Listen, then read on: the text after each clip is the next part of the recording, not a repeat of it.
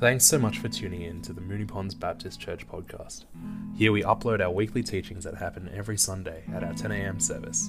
If we can help you in any way, feel free to reach out to us and check out our website at mpbc.org.au.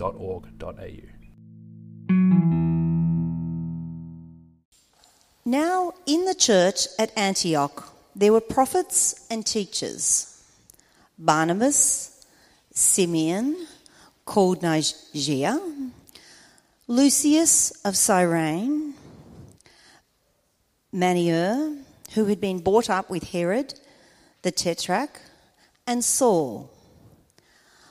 While they were worshipping the Lord and fasting, the Holy Spirit said, Set apart for me Barnabas and Saul for the work to which I have called them.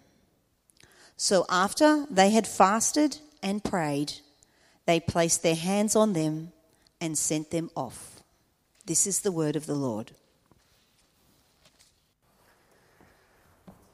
Thanks, Nicole. So, this week we're going to be looking at a fruitful church, and a fruitful church is also a spirit fueled church. So, throughout the book of Acts, and uh, particularly in Antioch, which we're focused on in this series, the message about Jesus started to spread like wildfire.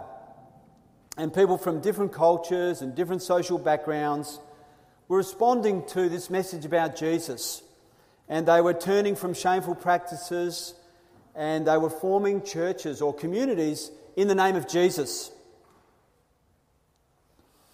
And uh, we, we call, we sort of, the, the book that we're drawing these sermons from is the book of Acts. And we, we often call the book of Acts uh, the Acts of the Apostles. That's sort of its official name. But really, uh, it was the acts and the actions of the Holy Spirit that were centre stage in this book.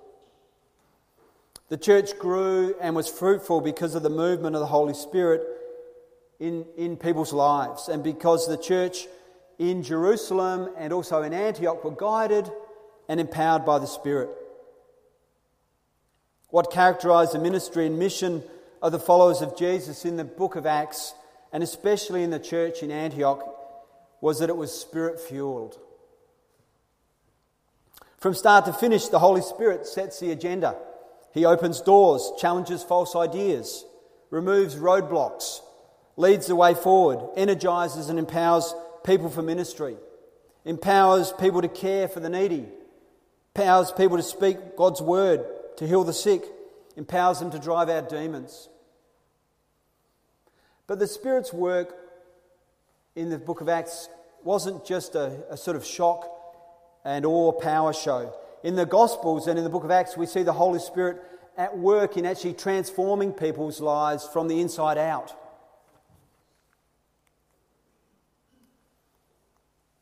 Can I get this to go forward? The Apostle Peter was a great example of someone who was transformed from the inside out by the Holy Spirit. So, Peter is this larger than life character uh, in, the, in the Gospels, and often he promises a lot more than he can deliver. He's prone to making big statements only to have to retract them later on. In fact, uh, on one occasion in Luke 22 33, Jesus predicts that Peter will be tested by Satan and will actually fail to follow him well or fail to actually acknowledge Jesus. But Peter, in typical fashion, he declares in front of Jesus and in front of all of his sort of disciple buddies that, that he wouldn't. And he was ready to go to prison with Jesus. In fact, he was ready to die with Jesus, if need be. But what we find is Peter didn't actually have the courage to go to prison or to die with Jesus before Jesus' death and resurrection. In fact, he never really had the strength in himself to follow Jesus properly or to be what he wanted to be or, or who he felt God was calling him to be. And which is why Jesus promised to send the Holy Spirit to all of his followers. So on the night when Jesus was arrested, Peter actually followed the soldiers to, to the place where, where, where they were keeping Jesus. But in actually, in, instead of actually standing and saying, Yes, I'm with that guy, what does Peter do? He couldn't even admit to a servant girl that he, Peter, the bold fisherman, knew Jesus. After Jesus' resurrection on the day of Pentecost, though, Peter is actually transformed. And in Acts chapter 2, verse 14, Peter stood up and in front of the thousands of Jews in Jerusalem declared that what God had done through Christ. You see, the fear had gone, he was transformed.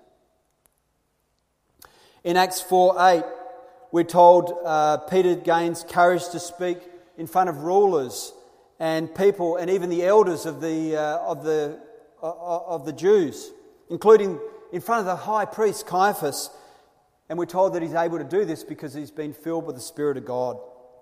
In Acts 4:13 it says that the Jewish leaders were amazed by Peter and John's boldness because they were speaking with such confidence even though they hadn't had any formal education.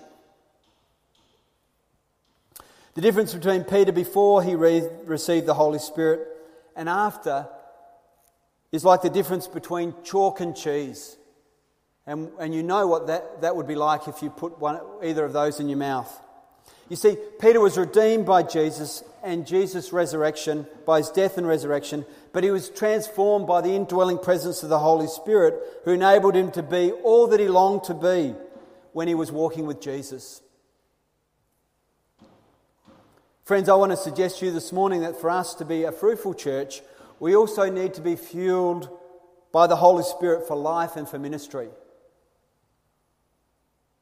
But the Holy Spirit wasn't just for Peter or the apostles or the disciples at the time of Jesus.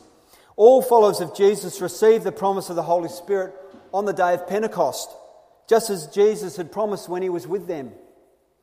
And Paul reaffirms this when he says that. Uh, all who are in Christ receive the Holy Spirit. And we read that in Romans 8 9. And he says that the Holy Spirit dwells in every believer. Also in uh, 1 Corinthians 6 19 to 20, Paul says, Do you not know that your body is a temple of the Holy Spirit who is in you, whom you have received from God? In John 14 16, Jesus told his disciples that the Father would give them another counselor to be with them forever. And so Jesus was actually reassuring them because he just told them that he was going to the Father. He just told them he was going to leave. And can you imagine, you know, the guy who's been with you, leading you for three years that you've been with, basically day and night, is just about to say, Well, I'm, not, I'm going somewhere else. That would leave you quite distraught.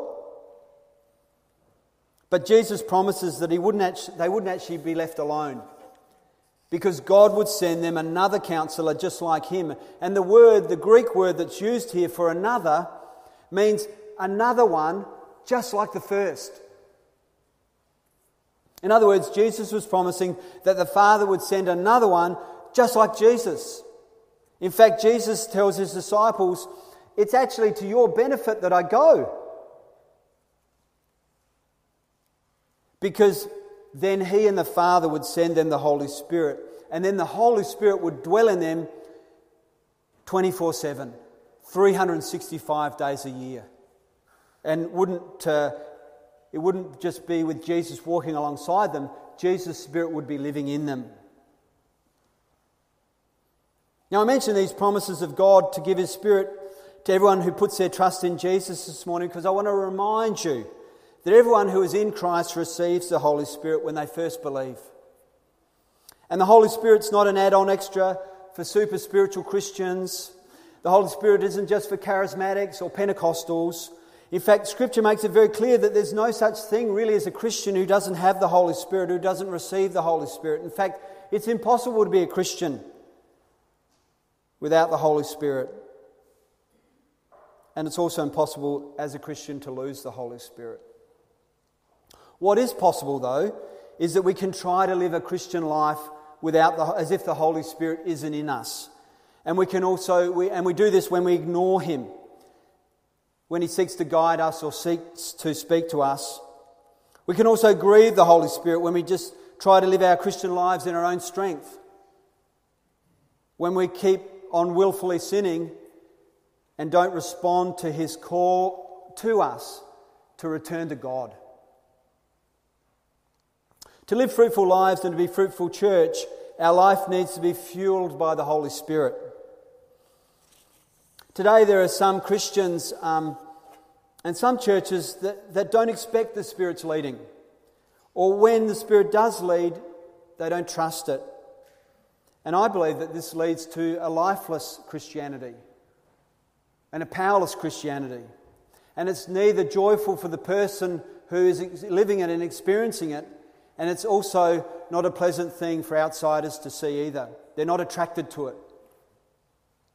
But in contrast, in contrast, the Antiochian church's life, worship, mission, and ministry were fueled by the Holy Spirit. And it was a fruitful church because they relied on the Holy Spirit in several ways. And the first way that the Antiochian church relied on the Holy Spirit was that they actively sought the guidance and power of the Holy Spirit for all they did as a community. In Acts 11:22 we're told Barnabas was sent down to Antioch by the church in Jerusalem and he was sent because he was meant to discern what was going on down there. Something big was happening in Antioch that, which they'd never experienced before because Greeks, non Jews, were actually becoming followers of Jesus and being filled with the Holy Spirit. People who had no connection to Judaism. And so the leaders up in Jerusalem, they wanted to know what was happening down here in Antioch. Was it really authentic? And so what did they do? They sent Barnabas down to check it out. But how was Barnabas able to know that this was a work of God or not? Did he do a questionnaire? You know, tick it off. Did he go with a semi structured interview, interview a number of people, and then, you know, pull all the data together, write a report, give his opinion back to the people back in Jerusalem? According to my statistics, I think there's probably an 80% chance that these people are genuine followers of Jesus. No, that's not what he did. Barnabas, we're told in Acts 11 24, that Barnabas was a good man, full of the Holy Spirit and of faith. So, how did Barnabas know that these people were genuine followers of Jesus? God's Spirit enabled Barnabas to know that. God gave him the wisdom and discernment that he needed for that situation. A role of the Holy Spirit is to lead believers into knowing the truth or the genuineness of someone or something. Jesus says in John chapter, thir- John chapter 16, verse 13, that the Spirit of truth will take you by the hand and guide you into all truth there is. He won't draw attention to himself, but will make sense out of what is go- about to happen, and indeed out of all that I have done and said. That's a role that the Holy Spirit can play in our lives. How would, Bar- how would Barnabas accept a group of people who, for the entire history of his own religious community, for the entire history of his own ethnic group, have been understood to be outside of God's pleasure, out, unacceptable to God, unable to become followers of God. How could he then come to see them as authentic followers of Jesus? He could only do that through, by the power of the Holy Spirit who leads us into knowing the truth. But it wasn't just Barnabas who relied on the Holy Spirit to discern things and to know what to do. The leaders in the church in Antioch uh, also uh, did this as well. In Acts chapter 13, verse 1, it says that while the leaders were worshipping the Lord, while they were fasting, the Holy Spirit spoke to them about sending two of their leaders, Paul and Barnabas, away on mission. This is like an AFL football team taking their best two players. The people who have, the two people that have been instrumental in helping them win the grand final and then deciding that they're going to transfer them to another club. Can you imagine? Why would you do that? Humanly speaking, it doesn't make sense. Why would you take two key leaders, two guys who are foundational in building the church, who taught them about Jesus, who mentored them, who discipled them, who led them, who represented them to the church back in Jerusalem, and then suddenly decide, oh, let's send them away so they can minister somewhere else. There's only one reason you would do that. And this is because you were convinced that God was telling you to do that. And because through that, God would be brought more glory. The church didn't receive these instructions, though, out of the blue. We're told that the church received this wisdom while they were actively seeking God in worship, in prayer, and in fasting. Only when you are confident that the Holy Spirit is speaking to you, to you do you have the confidence to do a bold thing as they did. And as we know, Paul and Barnabas' his missionary journeys were just the beginning of this awesome uh, sort of spread of the gospel throughout uh, uh, Europe and Asia, where many, many people became followers of Jesus. Friends, I want to ask you this morning to think about when the last time you sensed God speaking to you. When was the last time you sensed God uh, leading you? In order to gain guidance from the Holy Spirit, we need to position ourselves so that we can hear from God. The Holy Spirit won't force us to listen to Him, He won't overpower our will. His voice is gentle, and it often comes through the Word of God as we read it, or it often comes as we pray. It often comes as we set aside normal patterns of daily life and do things like fasting, where we leave off eating food for a while so we can concentrate and open ourselves up to listening to God. It's a challenge today to hear the voice of God as we live in this world of multitasking, you know, reading the Bible, cooking, listening to a podcast all at the same time, or driving. We think we can do all of these things, and there's this sort of unending sort of feed of social media coming into our lives. But in order to position ourselves, or in order rather to hear the voice of God, we need to position ourselves so that we can listen and hear. Otherwise, we'll miss the great things that God is wanting to do in us and through us. Tom Doyle uh, wrote this book uh, called Dreams and Visions, and it tells about tells some of the stories about what God is doing uh, amongst Muslims in the Middle East. And in this book, he tells a story about a woman by the name of Rihanna, who are cross cultural workers in the Middle East. And Rihanna and her husband Kamal are working in a Middle Eastern country, which I won't mention. But one day, while Rihanna is poring over scripture, she's reading the Bible and she's in her devotion, and she's praying and she's reading the Bible very prayerfully, she sensed the Lord speaking to her and tell her, Today I want you to go and hand out Bibles in town. So she senses this and then she tells her husband, Kamal, Jesus has shown me that I need to go and give out Bibles this morning. But Kamal says Honey, we can't do that. This is a Muslim country. We could end up going, get thrown in jail, or, or something worse could happen to us. We have to be a little careful, he said. But Rihanna said, No, I have this box of Bibles and I'm going to give them out. And so they argued back and forth for a while. And finally she said, Kamal, I'm going, whether you come or not. Being a good husband, they both got into the car and they drove into the city. And as they're driving, she says, Kamal, I want you to go to this particular area. And they go to this particular area. And as they're driving along, she says, uh, she sees a man on the street corner. And she says, Kamal, stop. I want to go and give that man the first Bible. Well, the guy who's on the corner is a big dude. He's a, he's a Muslim imam. He's wearing a big hat. He's wearing a big robe. And Kamal says, No, you're not. I know that guy. He's a serious dude and uh, you could get hurt. Rihanna says, No, I'm going to that guy first. And if you don't stop, I'm going to jump out the car. So, what does Kamal do? Being a sensible husband, he pulls over. Rihanna gets out of the car and, and she walks over to this guy, guy and they start talking. And Kamal's remains in the car and he's watching them, and the guy becomes quite animated. He's moving his hands, and Kamal thinks, oh, maybe, maybe he's angry. So he gets out and goes over, and as he walks up, he hears his wife say to him, uh, Look, I, I want to give you this Bible. And the Imam says to her, You know, I've been waiting on this corner all morning because I've been having Jesus dreams. And last night I had another one. And I said, Jesus, what does this mean?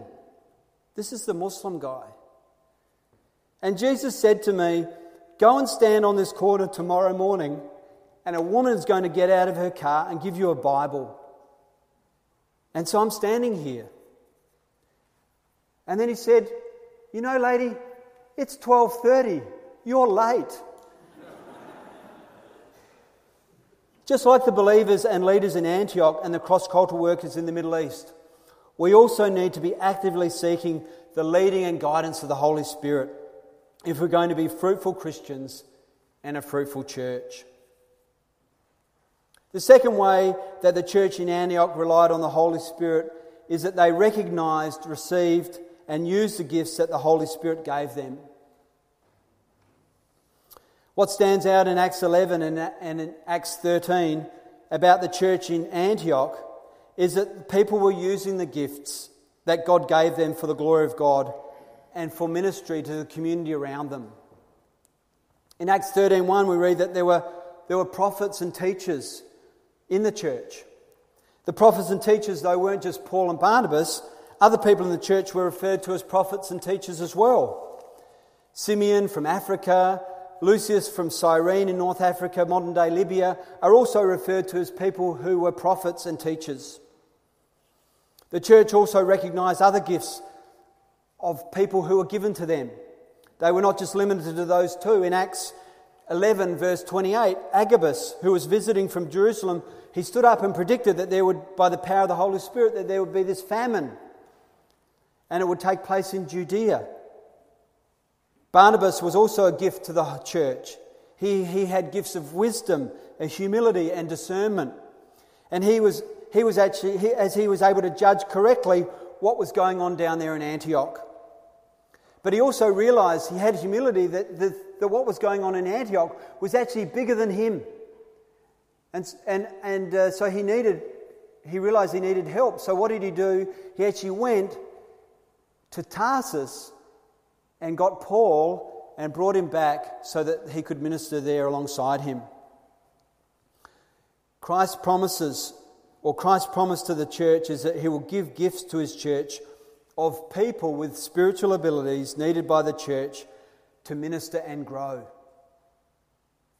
In, uh, in the book of Ephesians, in chapter 4, verse 8, Paul says that Jesus gave gifts to his people. In Ephesians 4:11 Paul says that the gifts that Jesus gave were apostle, prophet, evangelist, pastor, teacher. These gifts are not just titles, they are roles and functions and they are given, says Paul, to train Christians in skilled servant work. These gifts uh, didn't stop with the early church either.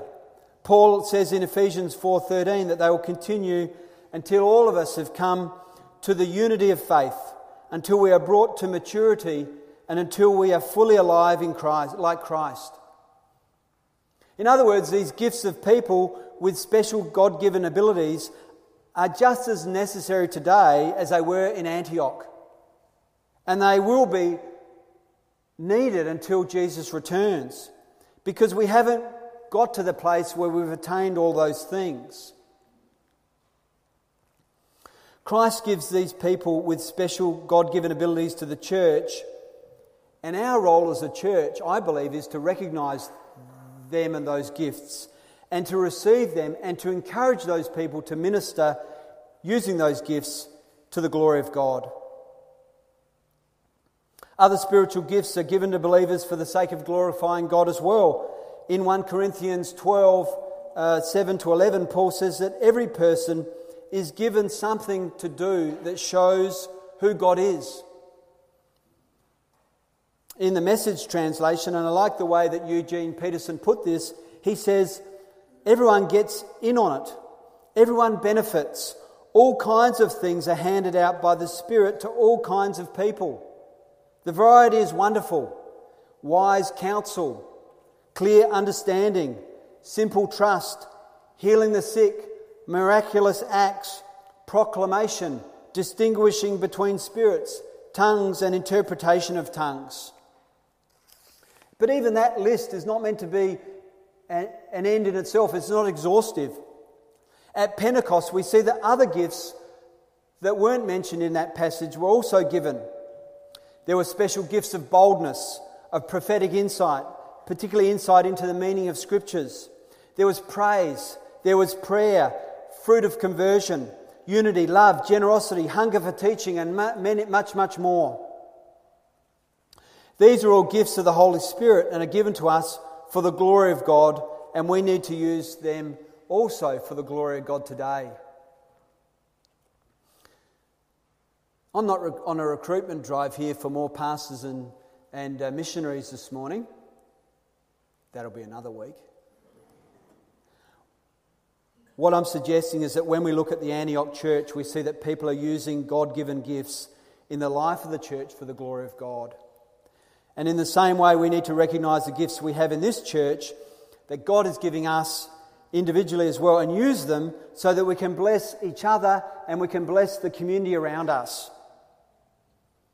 We need to, we need actually, what we need is actually, we need each person in this community of faith to exercise their spiritual gifts. Because if, we, if you don't ex- exercise the gifts that God has given to you, then we will be ineffective and we won't be as fruitful as we need to be. Whatever you do, whether you work in a laboratory or in the finance sector, whether you're a health professional, whether you're a teacher or a teacher's aide, whether you're a student or a stay at home mum, whether you're a retiree or whether you're the pastor, every one of you, every one of us is a vital member of Christ's body, and we need each of us to be fully alive, functioning, using the gifts that God has given us through the Holy Spirit. The third way that the church in Antioch relied on the Holy Spirit was that they did what they heard the Spirit say to them. The Antiochans didn't just seek the gifts of the Holy Spirit or didn't just recognize people as gifted uh, as gifts from, from God. They also used them and did what the Spirit was leading them to do and say. When Agabus stood up and said that there was going to be a famine, the Antiochans didn't just say, Well, fancy that. Let's see what happens. They could have easily had a wait and see approach because the famine wasn't in their backyard. But instead, they recognized Agabus as a prophet, his gifts as a prophet, and they listened, and together they discerned that God was speaking to them through him. And we're told that the dis- disciples discerned that this was indeed a message from God, and then they suggested that everyone should uh, help the believers back in Jerusalem according to their ability. Also in Acts 13:1 in response to the Spirit's leading, they did just what the Holy Spirit told them to do while they were worshipping together and while they were praying and fasting. They recognized Paul and Barnabas to, to, to undertake a special ministry. So they laid hands on them and they prayed for them and sent them off on this missionary journey. Uh, and they even walked down with them to the port to see them off. The Antiochans don't even get a bragging right here because it says in Acts 13:4 they don't get the bragging right that these guys actually were the people who sent Paul and Barnabas off on this magnificent missionary journey because it says in Acts 13:4 that they were sent out by the Holy Spirit. The Antiochans, though, were a willing group of people who God could work through to achieve his purposes. And I believe that this is what we must be today as well. What about you here this morning?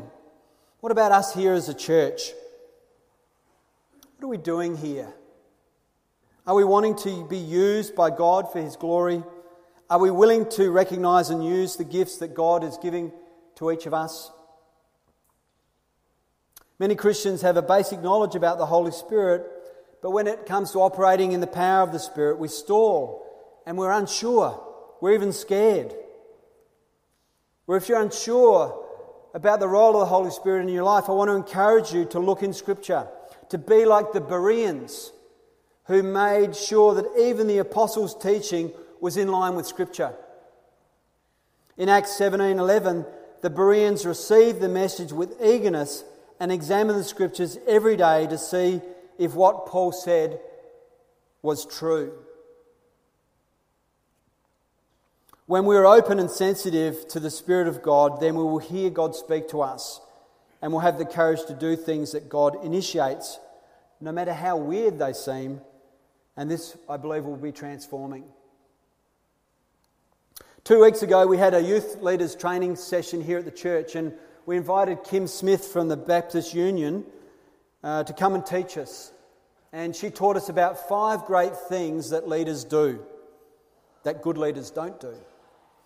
And uh, she, she, one of the things that she told us was that a great leader, or great leaders, what they do is they nurture their hearts for God. And when they nurture their hearts for God, they, um, they start to hear God's voice above other voices and other noises. And they're able to be sensitive to what God is saying to them, and then they're able to do what God says. They're able to be guided and do what He leads them to do. Anyway, then she went on to tell us a story about a guy she met recently at Ocean Grove Baptist. And this man had recently be, had come to faith because a man who was sensitive to God's leading listened to God and did what he believed the Holy Spirit was telling him to do. You see, this guy who she met had a bung knee, okay? He, he had had an accident or something, and his knee was so damaged that he couldn't even sort of bend down, couldn't, couldn't crouch down at all. And so one day he's out in his car and it breaks down on a highway here in Victoria and um, in, near, near Geelong. And he's out there, it's got a flat tyre, and he's out there trying to fix his car. And all of a sudden, this car pulls in front of his car, and out pops this surfy dude. And he comes up and he says, Hey, I see that you're struggling to walk. Can I pray for you in the name of Jesus? Now, the guy with a bung leg, he hadn't even heard of Jesus. So he looks at the guy and thinks, oh, what the heck? Why not? So he agrees, and this surfy dude puts his hand on him and prays and asks God to heal his leg. And then after he finished praying, the surfy dude says, Do you feel anything different? The guy says, No. no. So the surfy dude, he's not put off. He says, Oh, that's strange. Can I pray for you again? Again, he prays for him. Again, nothing seemed to happen. Now the surfy dude was looking a bit more perplexed, but by, and this by this time it was getting a little weird. But uh, the guy says, "Well, look, look." The surfy dude says, "I'd like to pray for you one more time because, you know, I really believe that God asked me to pull over here and pray for you." So again, he prays for him and asks God to heal him. And this time, he says, afterwards, he says, Can you, can you try and squat down? He says, oh, I haven't been able to squat down in years. But he goes and squats down, and he's amazed because he can actually go and squat down right to the floor. He was healed quite miraculously. Then the surfy dude says, Look, I'm on my way to a life group, to a Bible study. Would you like to come with me? So, a guy who had just been healed says, oh, Why not? This is sort of already strange. Why not go? So, goes, meets this surfy dude's other friends who all seem to be sort of talking about Jesus and uh, seems to have a good time and is sort of uh, confronted by a few things. And on the way out of this life group, they say to him, Hey, would you like to come to church? And he thinks, Well, why not? This hasn't been so strange. At least they hadn't asked me to sort of sacrifice a chicken or something. So he goes to church. And uh, this is where Kim Smith meets this guy and hears him tell her this story about how he had encountered Jesus through a man who got out of his car and prayed for him. Now, not all of us are going to experience such dramatic healings. And in fact, for me, the healing is not for me the main point of the story. Because I've seen people healed in Africa. I believe God heals people. I believe that God does miraculous things. The, the main point of the story for me is that the surfy dude actually prayed for the guy three times. How many of us have given up after just praying once? You see, he was, he was actually had sensed the leading of the Holy Spirit in his life to pray that God was saying to him, pray for this guy. And so he prayed for him. And he was perplexed when the guy didn't get healed. And he prayed, he was bold enough to believe. And so he prayed three times. And as I was thinking about this story this week, I felt a little ashamed that as your pastor, I might only pray once. I might just and go, oh, okay. I want to actually uh, be more in tune to what God is saying to me so that I can be bold enough to pray three times as well, if that's what God wants. And I want to encourage you to be open to the leading of the Holy Spirit as well to do that. You see, the believers in Antioch were a fruitful church because they did what they, what they heard the Spirit say to them even when it seemed not to make complete sense, like sending money to people in another country who they'd never met, or sending their two key uh, ministers off on this journey instead of keeping them for themselves. Friends, it's a tough world that we live in. Many people around us have never even heard of Jesus, like the, like the guy with the bung leg. Others around us have been inoculated against Christianity. They've just received these small doses of religion and not had an encounter with the risen Lord Jesus Christ and not experienced the filling of the Holy Spirit so they can live in freedom, hope, and love.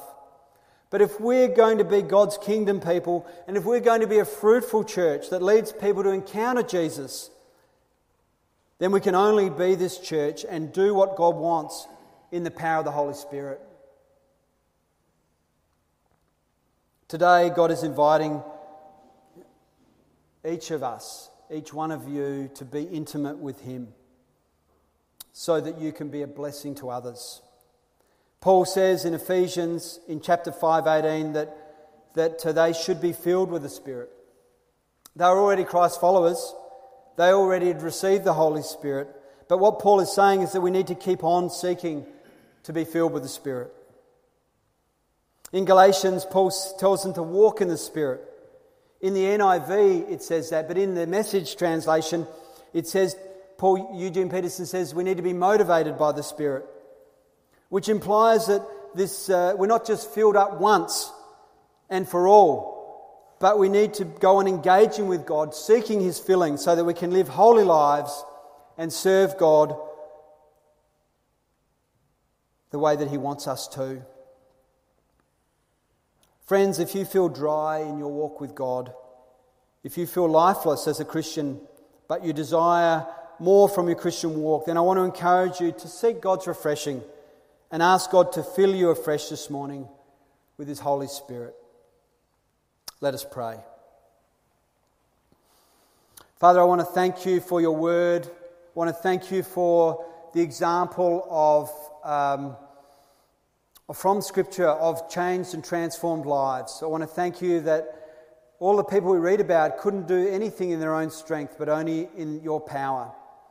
I pray, Lord God, that you would help us uh, to go on seeking uh, to be refreshed and filled each day by your Holy Spirit so that we can be and do the things that you call us to do, so that we can glorify you and so that we can serve the people around us, and so other people can encounter you in this, in this uh, time and in our age. And we pray this in the name of Jesus.